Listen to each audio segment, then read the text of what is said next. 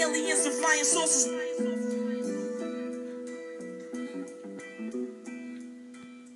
This is all an illusion.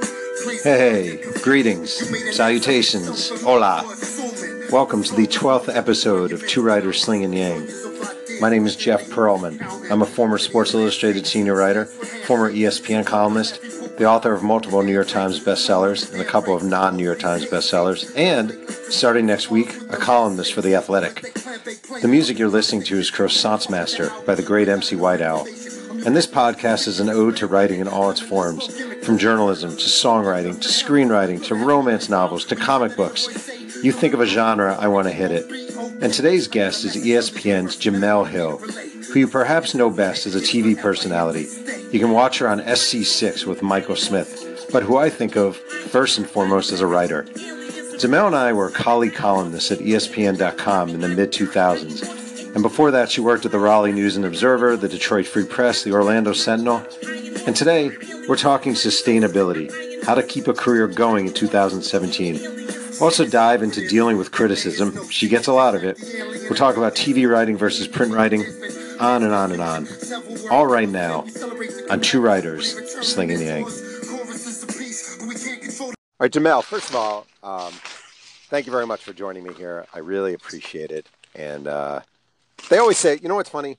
They always say, I'm sure you get this all the time, and I get it all the time when you do interviews. They always say, I know you're busy, right? They always say, I know you're really busy, so I appreciate it. And I always think, actually, I was just kind of walking my dog. You know, I'm pretty good. And I actually said to you before I started taping, I was like, you know, I really appreciate blah, blah. And you're like, no, I'm pretty good. You know, like, I got time. I'm good. I always think there's like this presumption that we're always like super, super, super busy. But for me, it just depends on time of day. Like, you caught me at a great time of day where I'm not super busy. Like, 2 hours from now, that might have been a different answer. Right. So we're good. Right. Well, I do appreciate you doing this, and I'm gonna throw a compliment at you. It's a true story. So we worked together. We wrote together at ESPN.com back in the mid-2000s, but I don't think we've ever met in person. Am I correct on that? I think you are correct on that. Yeah, I think I'm correct, but. One thing you've done multiple times, you've definitely spoken to my sports journalism class via Skype. And then recently I had a young woman who was really struggling in the business. And I said, would you mind talking to her? And you were like, absolutely. And I feel like there's something to be said for the paying it forward of media. And I think you do that very well.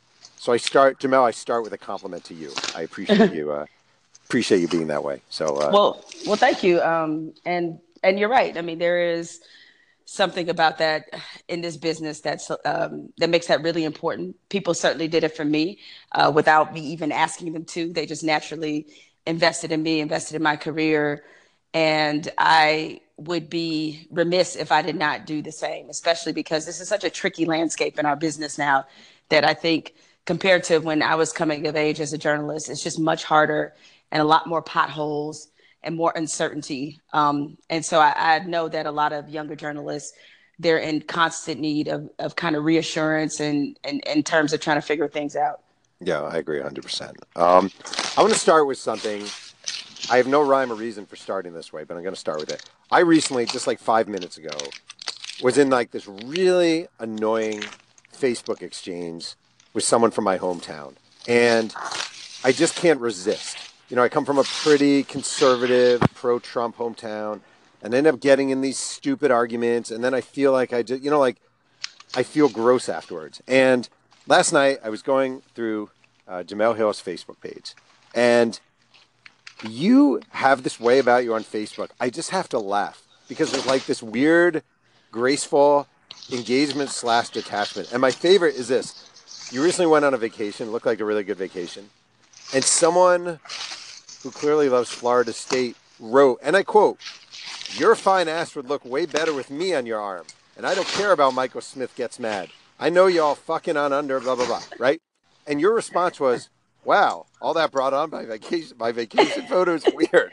And I'm like, that is so ridiculously great. Then there are other people like, I could read your Facebook comments alone for 7 years and be a pretty happy person. Like, someone's, you know, like, "What do you know about blah, blah, blah?" I played sports in high school. I've been covering sports for almost 20 years. Please elaborate, blah, blah, blah. You know, like, I'm sure when your favorite team is playing on our network, you don't have that opinion. You know, like, on and on and on.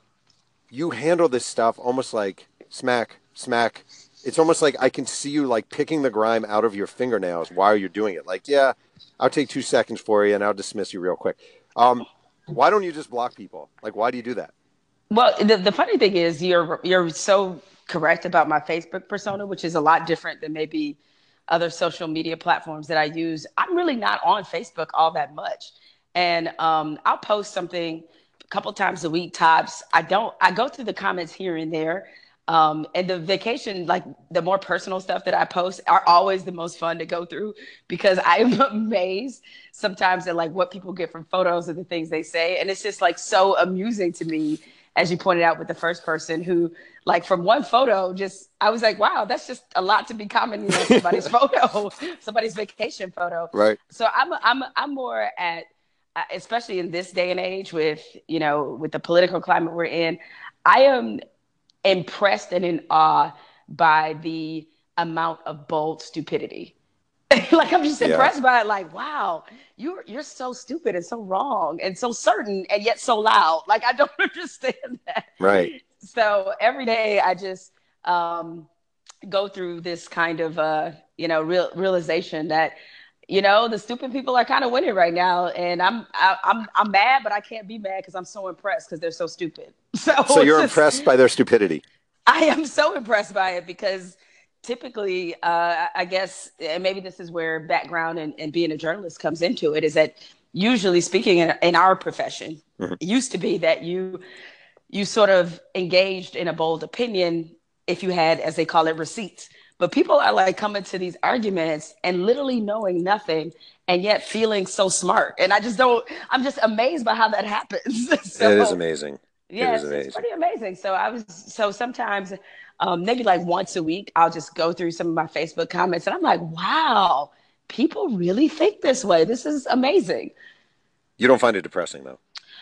Sometimes I do because I feel like at no other time in my life have we been more ignorant and ill-informed than we are now. And so as somebody, and I'm sure this is this way for you too, as someone who is who prides themselves on information, who's written as many great books as you have, who prides himself on being thorough, you know, people really don't want to challenge themselves. Like they prefer emotions to facts. And that's not to say emotions can't be supported by facts. I mean, you can come out with a premise and of course support it with various information, but like there are people that will literally believe the sky is green and you could pull the head off you could pull their head off their body and point it toward a blue sky. And I'm like, nope, it's still green. I'm like, what?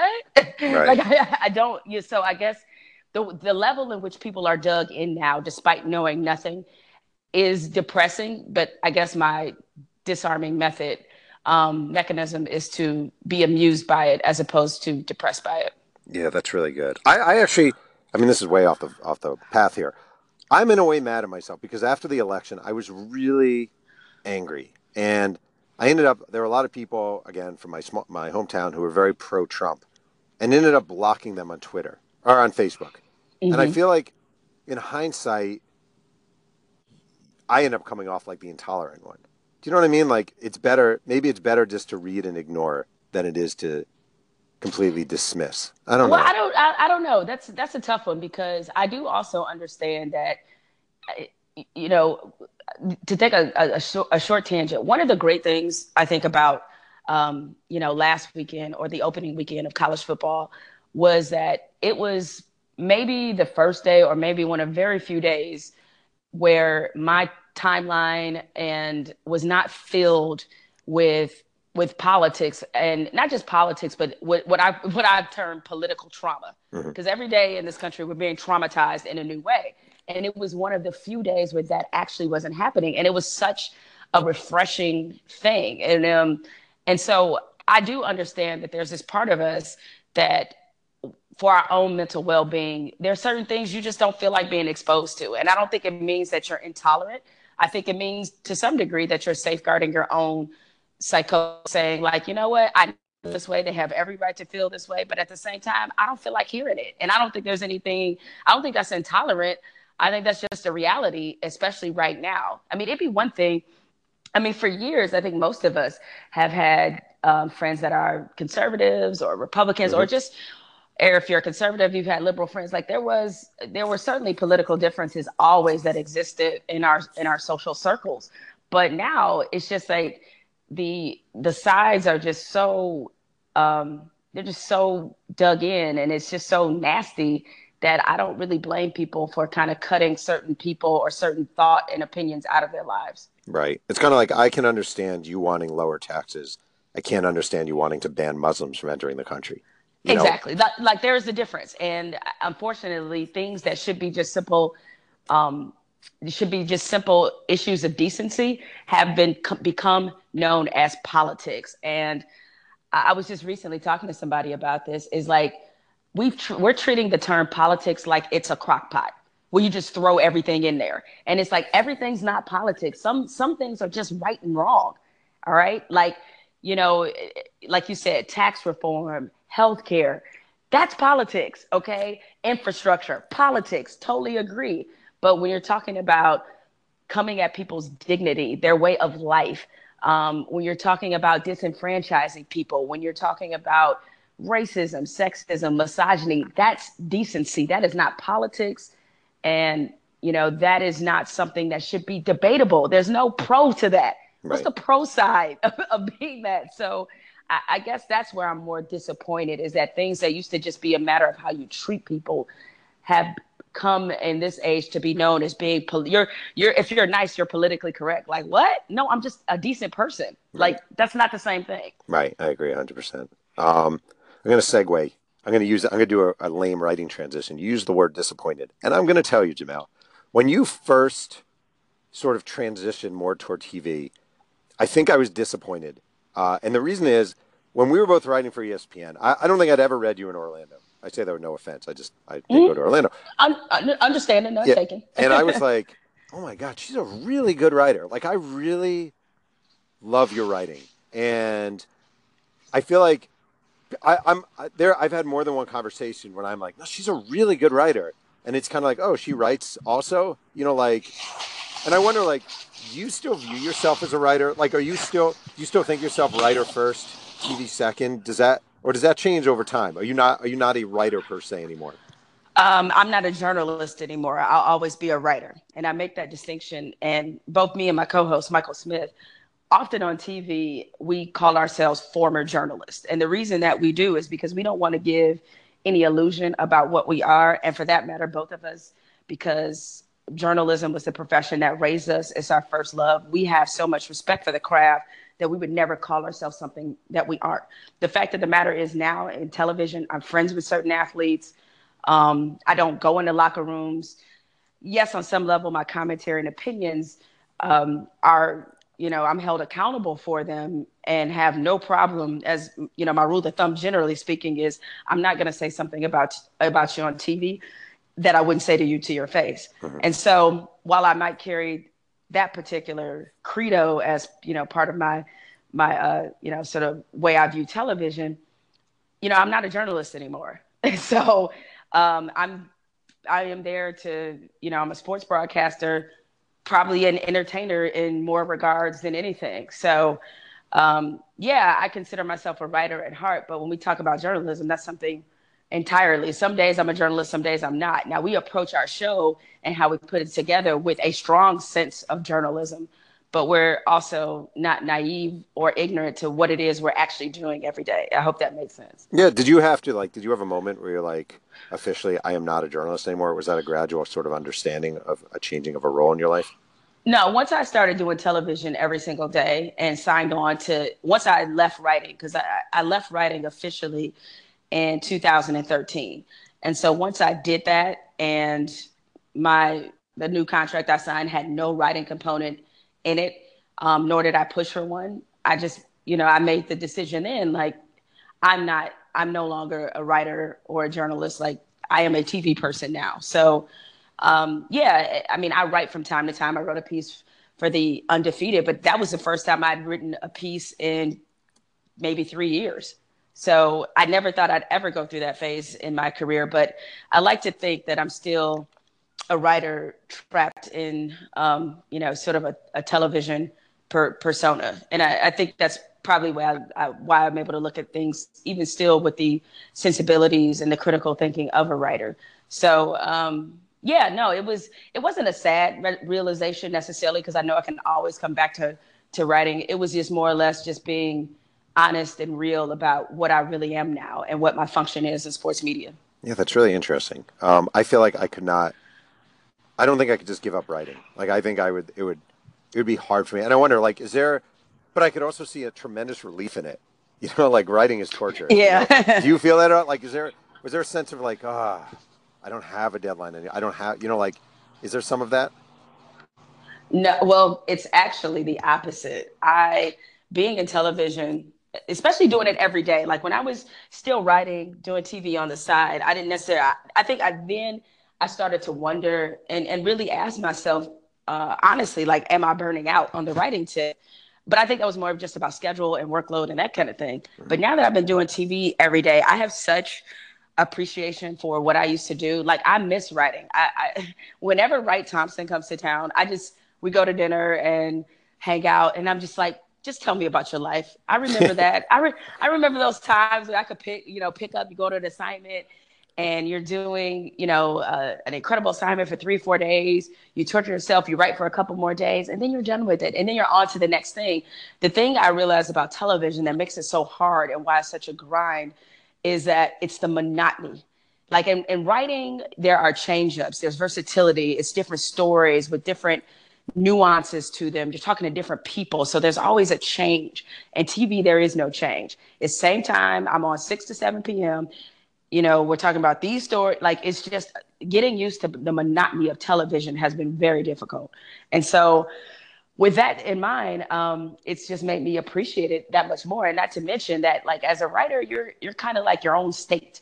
You're your own government. You know, you control when you interview people, how you interview them. In most cases, especially if you get to a place like we were at ESPN.com, and you're writing more on your own terms as a senior writer, you're controlling so much of what you do. You don't have to rely on anyone else. But in TV, I have obviously a co-host, and I have producers, and then you have executives you have to answer for. There's just so many more people to answer for, so many more things to pay off. And yes, you are answering to sponsors and those relationships in ways that you never had to worry about as a writer. And so there are days, especially as we're, going through some growing pains with our show and trying to figure out our identity, since I don't know if we're even at the 6-month mark. There are days where I was like, wow, I remember the days of writing in my pajamas, watching Young and the Restless as I'm banging out a column. Right. Those were the days. Right. Yeah, I can understand that, actually. That's very interesting. Do you have days where you're like, I just don't care about this subject? Like, is it hard to get, I kind of don't care about sports nearly as much as I used to. As I've gotten older, I've lost the passion for the day-to-day. Do you need to somehow keep that, even if you don't always have it? Yeah, I mean, there are days where, you do kind of have to fake it a little bit on TV because you know it's an important story, but you're just so tired of talking about it that you just kind of don't care. And there are certain stories that every year there's like 5 or 6 stories that just exhaust themselves, beyond belief. And you just kind of have to do these mental tricks or find some subtle nuance that you hadn't found before to discuss some angle that maybe will bring something fresh to it or add new perspectives. Like, I'm so tired of talking about Ezekiel Elliott. I can't even tell you. Right. Like, I'm so tired of talking about him. Right. And it's an important story. And obviously, domestic violence is a serious, complicated, and huge issue. So it's not about me not caring about domestic violence. It's just that I'm just tired of Ezekiel Elliott and talking about him. Yeah. Right? Right. Because this story has just been going on, it feels like, for so long. So, yeah, that happens a lot. Like in TV, you're much more aware of it because you're on every day, as opposed to if I'm a columnist for ESPN.com, I only write about Ezekiel Elliott or talk about him if I want to. Right. So yeah, I mean, that part is always been difficult. And of course, there are sports you're just like not that naturally interested in that you have to pretend that you are, right, or that you have to see, the storyline in it and, get compelled that way. So for me, like you, I understand what you mean by that. I still love live sporting events. Don't get me wrong, but I'm much more fascinated and enthralled by the storylines as opposed to the athletes or the sports themselves. Right. I was watching, I was stalking you on Facebook last night, and I was not looking through your vacation photos, though. You'll be happy.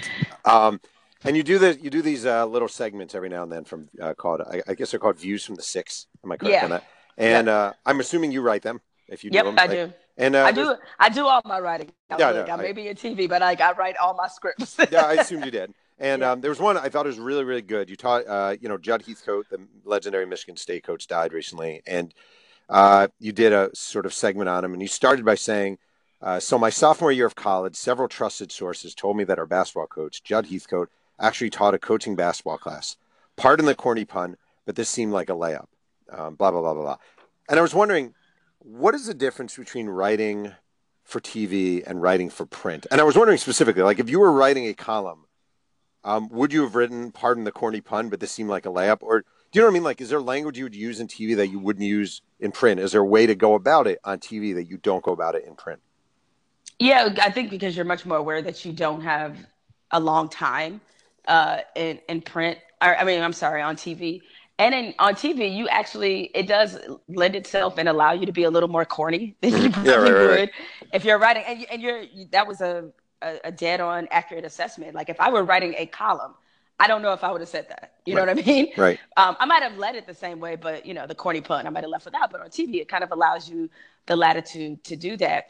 One of the reasons why we started Views from the Six, and as anybody's thinking of it, yes, that is a straight ripoff from Drake. But as I often try to As I often explain to them, us calling the show The Six is not a ripoff from Drake, because internally at ESPN, the 6 p.m. Sports Center has been known for The Six for as The Six for 30 years. We just kind of brought it publicly. But Views from the Six as a kind of play on Drake, and to make fun of the fact that people thought we ripped The Six from Drake, we just all right, let's just rip one straight from him and call it Views from the Six. That's funny. Anyway, I digress. It's basically a parting shot. Like what they used to do on Sports Reporters. And that's actually our opportunity to kind of get in touch with the writers that we both used to be. So it's a connection to our past and what got us to that point. And that's why we enjoy doing them. And that's why we only do them, once a week. And you write a lot differently for TV. It's much more because you're trying to connect with the audience. And while writing is also conversational, it's a different type of conversation. And it took me a while to actually learn how to write for TV, because I was writing way too long. And hopefully this doesn't sound bad, but I was thinking about it a little too much. With TV, there's it's supposed to be simple. And you know how it is, like when you're writing a column or whatever, you kind of agonize a little bit. And I was doing that with things that were nothing but a 15-second video. Like, I'm supposed to write for 15 seconds and it'd be 200 words there. And my producers would be looking at this like, you do realize this is only 15 seconds. I was like, oh, but this is beautiful. You know what I'm saying? Right. And so I had to learn, honestly, just how to be more concise. And that's one thing writing for TV does teach you, you want to be concise when you write, but when you're writing for print, but as you know, you can fight with the editor or whatever and say, no, this is the most important paragraph of all mankind. It must be left in there. And you might win 50% of those battles. But in television, because time is ultimately your producer and your enemy, you're not going to beat time. If it's 15 seconds, I have 15 seconds. There's nothing I can do about it. Right. So it's just, it's a different kind of writing that is equally as challenging, just in a different way. Well, one thing I think is really interesting is it's like, I've talked to different people about this. It's almost like when you're writing, you need to sound like you do when you talk, but you don't actually sound like you do when you talk. Like, if you and I are having a conversation, you probably wouldn't say to me, "Pardon a corny pun, but it seems like a layup," but it sounds like something you would say in a conversation. You know, it's like, it's almost like a little bit of, I don't know what it is. It's like a little bit of trickery. You have to sound conversational, even though it's not really conversational. Yeah, and that can be kind of difficult at times, because you want to sound like yourself, but you also need to, think about and pass along a critical thought. And so it is And especially when you're talking about something, in that case with Judd Heathcote, that is personal to you. It's just a different kind of rhythm in television than there is in print. And you get a little bit more time to think about what you want to say and the ideas you want to convey, obviously, when you're writing them down. And so it just, so much of what you do on TV is just complete organized chaos that you're sometimes, much like a lot of commentators have been discussing Michael Bennett and what happened with him. You got 25 seconds to basically sum up racism, and right. You kind of have to have your thoughts in order to do that, as opposed to if I were writing a column about Michael Bennett, that conversation might go a lot differently. Yeah, that seems kind of thankless, actually. I mean, seriously, it just seems like, I guess you just get used to it, but it seems like I don't know how you could possibly take a subject that big, that complicated, that broad, that important, and yeah, you got 20 seconds. All right, do your best. Like, it seems almost like, well, why should I even bother trying? It seems almost impossible. Right. I mean, but yet the thing that is so fascinating about the medium of television is because television is so powerful that you may have 1 minute to discuss Michael Bennett, but it's a minute that people are going to always remember. The reach of it is sometimes incomprehensible versus, say, a column about it. Right. Very interesting. You mentioned that you wrote a story for The Undefeated, which I actually have in front of me. I read it last night. And it kind of, again, it was like a good reminder that Jemele Hill is a freaking great writer. The headline was Detroit, the movie Detroit, tells the story of the 1967 riots only without black women. And your lead was, as soon as I turned right onto 12th Street, her shoulders tensed. She was suddenly uncomfortable. She shifted in her seat. My mother is a tough woman. She is a survivor in every sense. She survives childhood sexual abuse from an uncle, a violent rape at gunpoint by a stranger, an alcoholic mother, divorce, poverty. And this street, 12th Street, now named Rosa Parks Boulevard, was also on the list of awful things my 6-year-old mother had survived. She has not been here more than a decade. She only went back then because while pursuing her bachelor's degree, a classmate needed footage of the hood for a school project. She knew just where to take them. And my mother's discomfort made me wonder if I was making a mistake bringing her back to where she lived through one of the most violent rebellions of the 20th century. And I bring that up because last night I also found a column you wrote very early on when we were both writing for Page Two. And your lead was, I was still a kid when I asked my mother why she thought my father was better out of my life than in it. It wasn't easy for my mother to tell me, but the story went like this. She walked into the bathroom one day and found my father passed out on a toilet seat. He had me cradled in one arm and a heroin needle sticking out of the other. It seems like you're not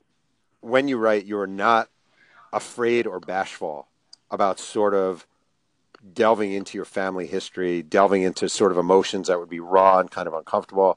You took your mom back to the neighborhood where she clearly didn't want to go. Why do you do it? Why?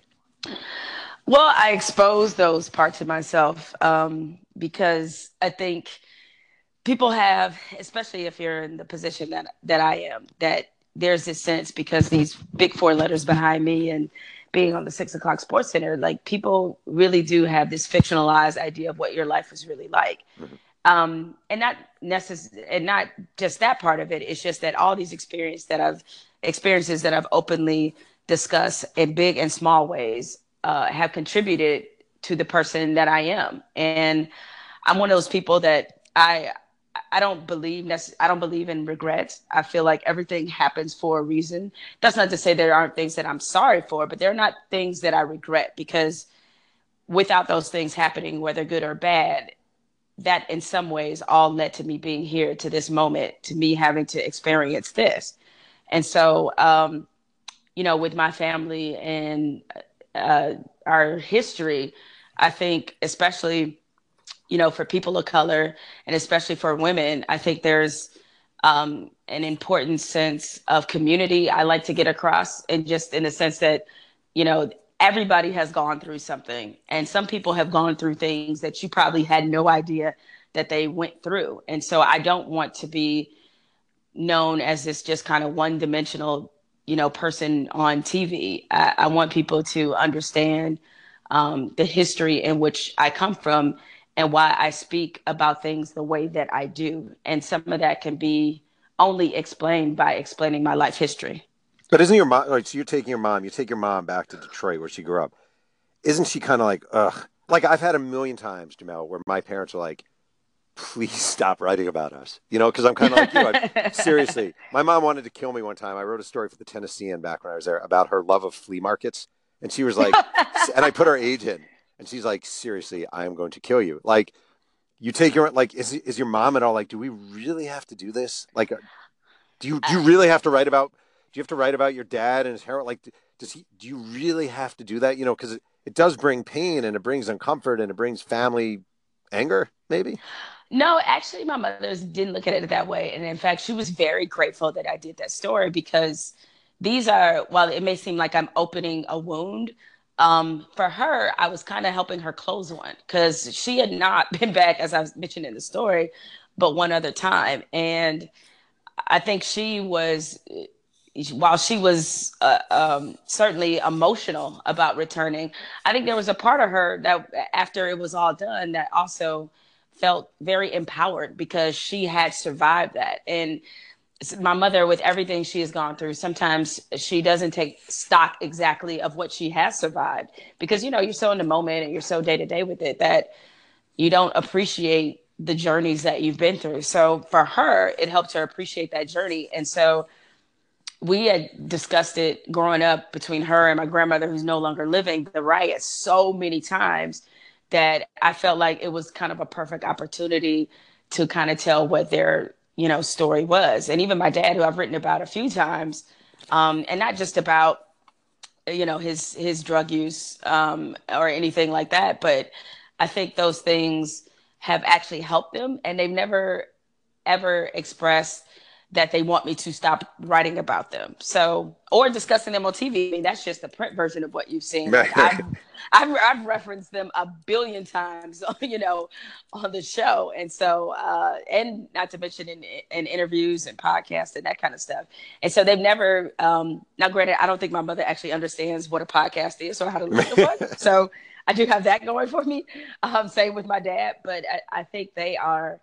I think they're more, it gives them a sense of what they've accomplished, believe it or not, as opposed to like, stop telling my business. Besides, I consider it almost a weird kind of payback, because my mother is one of those moms, and I'm sure everybody can relate to this, that will tell, like, will be in a checkout line and tell all my business to a perfect stranger. So figure, you know what I'm saying? I'm just like, oh, well, this is just returning the favor. As far as I'm concerned. Right. You know, so, yeah. It sounds like technologically we might have the same mother, because my mother, when she FaceTimes with us, she cannot get her head in the middle of the screen. So I'm always FaceTiming with, like, my mom's right eye and an ear. That's it. I can't see her on the screen. Have you ever seen that Albert Brooks movie Mother? No. Which I think, oh, Jeff, you have to see this movie. Like, it perfectly crystallizes everybody's mother. And in the movie, the running joke is like, it's Debbie Reynolds and Albert Brooks, and Debbie Reynolds is playing, you know, his mother, and she does not know how to work the video phone, and it's the same thing. It's like she's half cut out, and they keep yelling at her about how to work this video phone. So I'm not surprised that, you know, I could see that very, very clearly. Mrs. Perlman struggles. She also thinks it's Facebooking instead of FaceTiming, but otherwise we're good. Otherwise we're pretty good. That's funny. Yeah. What do you think about, like, the state of the written word nowadays? Looking from someone who kind of left it a little bit, like, do you look around and do you think, wow, there's a lot of great writing now? Do you look around and think we're really, Twitter's kind of beating the intelligence out of us? Like, how do you feel about what you're well, it kind of is. I mean, I feel like that's undeniable. But what do you see out there? Do you like where writing is? Sports depends on the day, because I will credit Twitter and social media for this. Like, there's a lot of writers now that I am exposed to that I don't know if I ever would have come across if it were not for social media, honestly. And so that part I'm really grateful about, and exposing me to how the craft is executed by other writers that were just not normally in my wheelhouse of paying attention to certain writers. So that part I love. The part that more or less drives me crazy is that there are and this is, you know, the journalist / copy editor in me, man, there's a lot of mistakes and stories now that I see, you know, and that's the thing when you're doing digital media. And I know a lot of them have their own editorial process, but I see a lot of mistakes, a lot of typos structurally, you know, the people sort of, as my editor used to harp on me about, or one of my editors used to harp on me about, is like backing into their opinion or backing into a point or backing into the story. So I just noticed how it's just a lot of that. And while I grew up in a time, and you probably did too as a journalist, where you were not supposed to make yourself like the story. Right. And I think there are times for that. Obviously you pointed to, I know this is probably going to sound hypocritical to people because you just pointed out two pieces where obviously I made myself and my family to some degree the story, but that was, you know, kind of based off what I was writing. Mm-hmm. But it seems like every time there's a profile done on somebody, especially if they're famous, the writer almost always puts themselves in the story. And It drives me crazy. Like, it's so many stories that start with, I was at the mall with Bradley Cooper. Like, I don't care that you were at the mall. You know what I'm saying? Right. And there's so many stories that start that way these days, as opposed to kind of how it used to be, where you didn't really do that. So they may seem like very small things, but those are the pet peeves of writing that drive me crazy. And I just feel like there's so much more prevalent. Now, I haven't even gotten to the journalism part, but just with the writing part, that's what kind of just drives me insane. I think part of that actually is, so you have to be really good to pull that off well. And I think Wright Thompson pulls it off well. Gary Smith used to pull it off well. And I think a lot of people read those guys or read people who do it well and think it's the way to do it, when it's not. It's the way to do it if you can do it really, really well. And there's a difference. You know what I mean? It is. And in many ways, it is a tribute to them, because there was this time, and I think this, you know, it still exists, but there was like a really, there was this period where when I would go to journalism classes and talk to journalism students, everybody wanted to be Bill Simmons. Right. Right. And I used to try to tell them, like, there's one Bill Simmons, and there's what has happened to his career is likely not going to happen to yours. That's not to discourage you. Right. But, you know, like, because Bill, he could write thousands of words and have all these pop culture references. And then all of a sudden, everybody, all these younger journalists want to emulate that. And it's the same thing with Wright. Like, Wright can put himself in a story. He could write about his dad and his relationship to golf and all these other things. He could do that because he's a brilliant writer and he's been doing this for many years. But everybody can't do that. So it's just, it's a compliment to them. But it's also why I encourage so many younger journalists when they ask me advice, and what piece of advice would you give me? Very simple. Get better at being you, whether that be on TV or whether that be in print. Get better at being you, like, because there is only one you. That's the thing you automatically bring to the table. Don't try to have a career that emulates Mike Wilbon or me or you or Bill Simmons or Wright Thompson. Do you. And I mean that in every sense of the word. Yeah, very well said. I agree. I like how open you are. And I have something I've always wanted to ask you. And because so I probably haven't done one as high pro. Actually, I've had some pretty big mistakes. You, several years ago, you wrote a column where you ended up having to apologize for. Right. You said rooting for the South is like saying Hitler was a victim. And here's the funny thing, Jemele, and I'm going to be totally honest. I'm like a Jewish guy with family from Germany. I didn't really think it was that big a deal. Like, I sort of understood what you're saying. And you had to issue a public apology, and it became this thing, and you were suspended for a week. And I wonder, like, I just think, like, writing is very hard. And I mean, I'm not saying it's like saving lives, but it's hard and it's daunting and it beats on you, and you put stuff out there and you're turning stuff around, and you, like, is it even possible to avoid mistakes in a career? Do you know what I mean? Like, you just say, like, after that happens, I know you do your part, but is it just kind of like, you know what, shit happens, I made a mistake? Or, like, are there ways you feel like writers, young writers, I guess in particular, can avoid screwing up? Well, when I talk about that, I look at it from this vein. It's like, you will screw up at any moment. Like, all of us are like a mistake away. And I say that, like, when I go back and think about that incident in particular, what I thought more than anything is the fact is two things. One, That is what happens when you don't have a column idea and you try to force one and you haven't done enough reporting. That's one. Interesting. Right. Two, you know, a lot of people can write humor. I'm not one of them. I may be humorous on Twitter. I may be humorous in person. I'm not a humor writer. So my attempt to be funny was a complete failure. So I was way outside my lane on two accounts.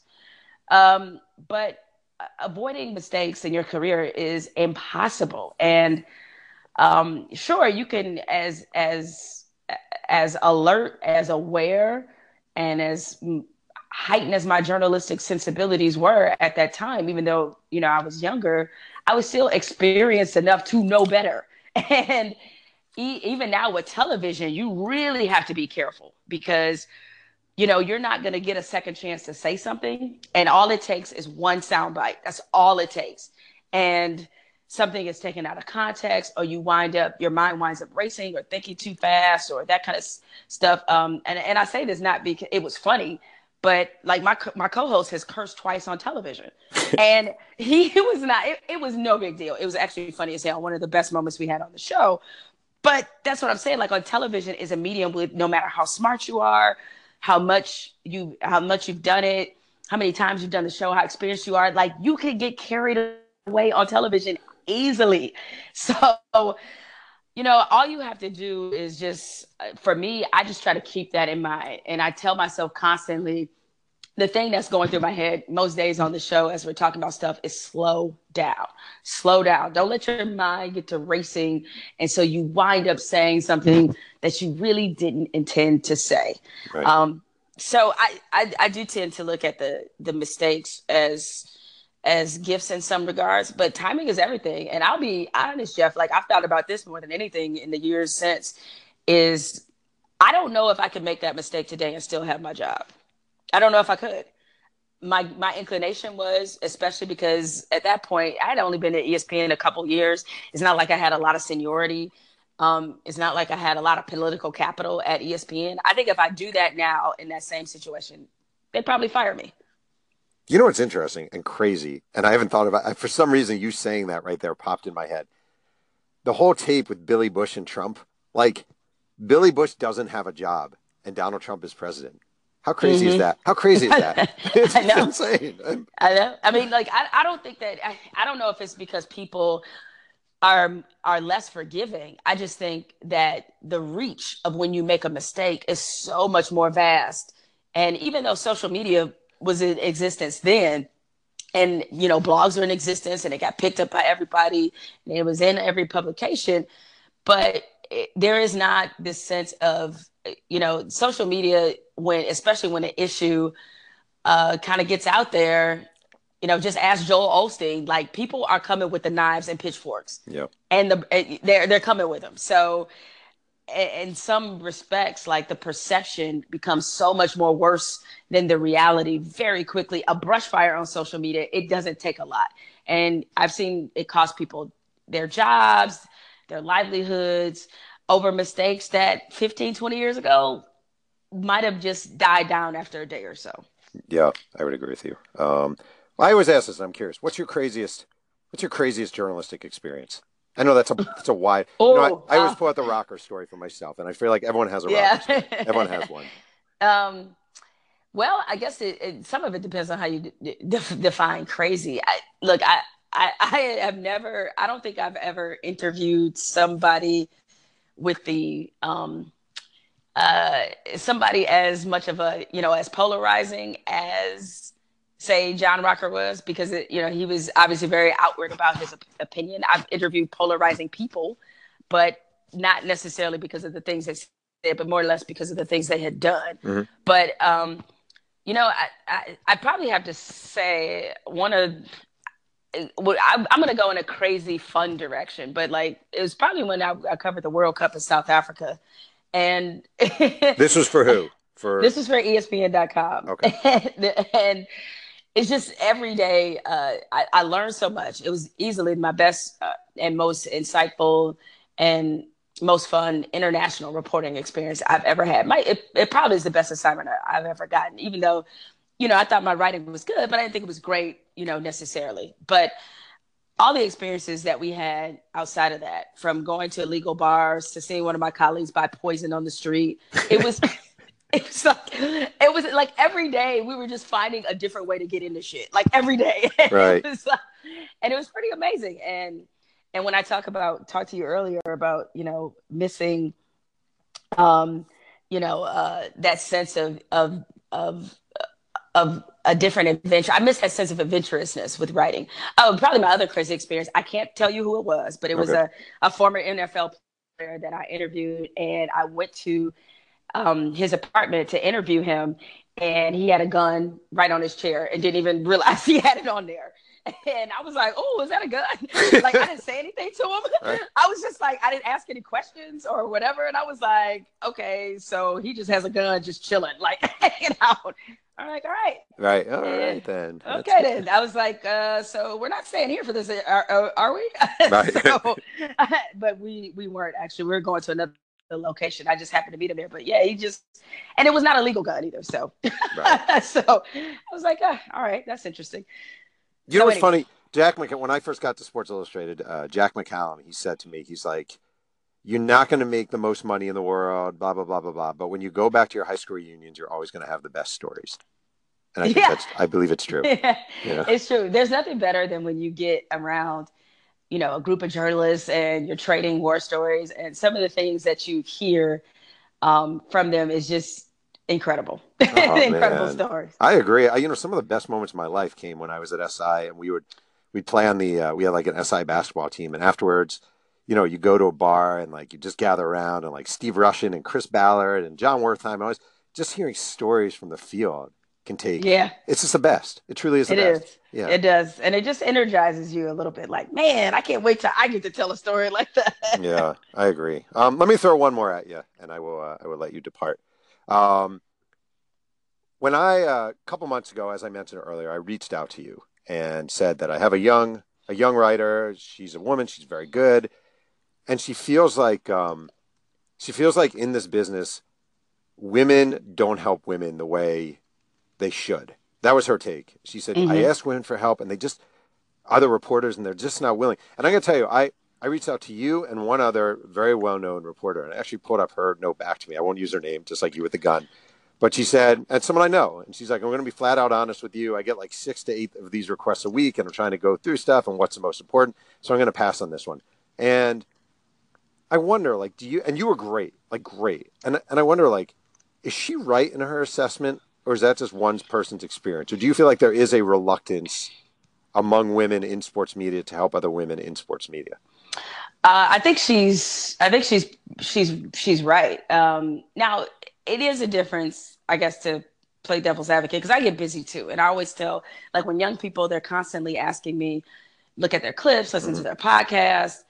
And I keep it real with them. I say, look, I am backloaded right now. I will look at it. It just might take me some time. So please don't get impatient with me. I have no problem doing this, but it just might take me some time, because you do get those requests often. And, so yeah, that's one part of it, just like general busyness. And we all get so wrapped up in our own lives. Sometimes it's hard to leave space for other people. Okay, that's one side of it. But the other side of it is, and I say this coming from a TV perspective, and television, that's absolutely the case. And I think what's happened, and it happens this way for people of color too, and not just women, is that there is an unspoken, insinuated feeling that you get that, okay, we're only going to let a couple of you through this door. Like, only a couple of you we're going to allow to break this ceiling. So y'all decide amongst yourselves who is it going to be. And then it becomes, even though I don't watch the show, but I'll just make this reference, it becomes some kind of Game of Thrones, Hunger Games, fight to the death. And so rather than women helping each other and realizing that if one of us is successful, that's actually opening the doors for all of us, then I see women constantly undermining each other because they feel the pressure of the industry. You know, I've made this, while I think that sports television has gotten better, or television in general has gotten better in terms of how they view women and what we're contributing, there's still very much this sense of, like, you know, the infatuation with our looks and there's not a lot of women that get to grow old on TV, and you start feeling that clock on you as soon as you start doing television, and you feel like your replacement is coming through the door at any moment. So if you're established and you've been in the business, and I'll use the Pam Oliver, Erin Andrews example, two women I both respect. And I'm sure that Pam Oliver, not to speak for her, but just outside looking in, as soon as they hired Erin Andrews, she probably knew what was up. And so, and I'm not saying Pam did this, but when a situation like that occurs, a lot of times instinctually, the answer is, instead of helping this woman who just came through the door, she's automatically my competition because I know she's here to replace me. Mm-hmm. Because again, and I put this back on management, because they've made it clear, oh, we're only going to position one of you in this limelight, one of you. So now what? And so from that standpoint, it can be very cutthroat in our business with women dealing with each other, you know, cutting each other down. Like, I definitely know people in sports TV, people at ESPN, they will not let certain people fill in on their shows because they're afraid that person, if they're seen and they're better than them, it's going to be a problem. So what's your approach? My approach is always been, what's for me is for me, and I don't have to undercut anybody else to get what I want. And one of the things that I was most proud of when we had His and Hers, and this was by design, Mike and I both made the decision that whenever we were gone, it had to be a his and a hers, meaning that a woman was automatically going to get a platform. And I say this not to take credit or to pat myself on the back, but that's how you get a Sarah Spain. We were the first show to put Sarah Spain on TV, right? Because I saw her at the ESPNW Summit. I thought she was great. And I said, why isn't this woman doing television? And, you know, the producers, based off our recommendation, they called Sarah in to fill in for me when I was gone. And next thing you know, Sarah's doing Around the Horn and all these other great things. I just gave her a vessel. That was it. And that's how I view everything else. Like, I am always going to do what I can to make sure that the next woman is in a better position than I am. I'm not threatened by the success of other women, or even if I do, they could hire a Black woman from Detroit tomorrow that comes into ESPN that has had the exact same career that I've had. And I trust me when I tell you, I will be extending her a dinner invitation, and I will help her in whatever way possible to be successful at ESPN, because her success means greater success for everybody. Wow, that's interesting. Could you see a final thing here? I mean, could you see a day? I mean, you're right. Women more than men are disposable on TV.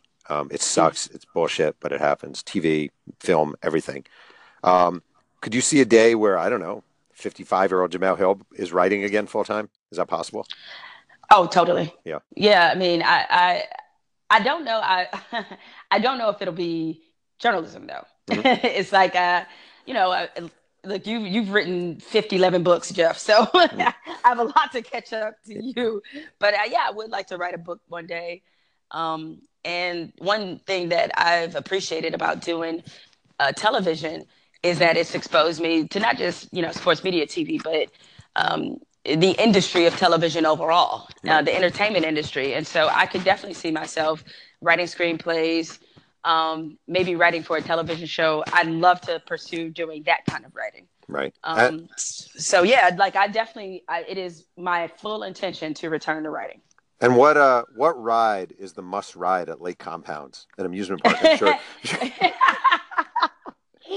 That's so funny. They have a wooden roller coaster there. I don't know what it's called, but I've been on it. It's called Boulder Dash. That's what it is. Yes. Okay. So that's probably the ride. And I think, matter of fact, last week was the ESPN The Picnic, because, we got to put the in front of everything. Right.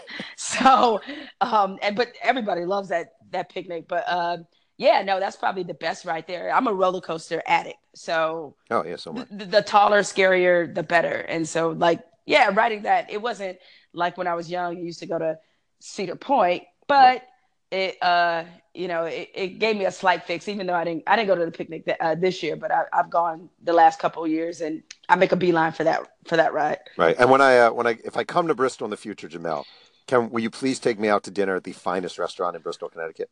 Can you make that deal? Look, only the finest wings and cheese curds for you. All right. No, actually they do. Look, Bristol, while you're playing, there are a couple things they do really well that you would never suspect they do really well. In all seriousness, the wing game is tight in Bristol. I don't know. Okay. I mean, come on. It is. Really? I'm serious. It's two things. What they do in Bristol, three things: wings, pizza, and Chinese food. Not kidding. Wait, Jamel, the next thing you're going to say is, look, they have this place. It's called Buffalo Wild Wings. It's amazing. No. It's not at all. These are not – I'm not going to take you to Wingstop. I'm not going to take you – no. Don't disrespect the Wingstop or Buffalo Wild Wings. Like, no, they have legitimate, really good wing places. All right. I'll take your word for it. Listen, Jamel, seriously, thank you so much for doing this. I really, truly, truly appreciate your time on this one. All right. Thank you, Jeff. Appreciate it. Anytime. Okay. I want to thank today's guest, Jemele Hill, for joining me on Two Writers Slingin' Yang. One can follow Jemele on Twitter at Jemele Hill. You can also follow her on the same handle at Instagram. And you can go to ESPN.com to read a lot of her stuff. One can listen to Two Writers Slingin' Yang on both iTunes and Bumpers FM. Reviews are always appreciated. Again, the music is straight out of MC White Owl. Thanks again for joining me. And remember, keep writing.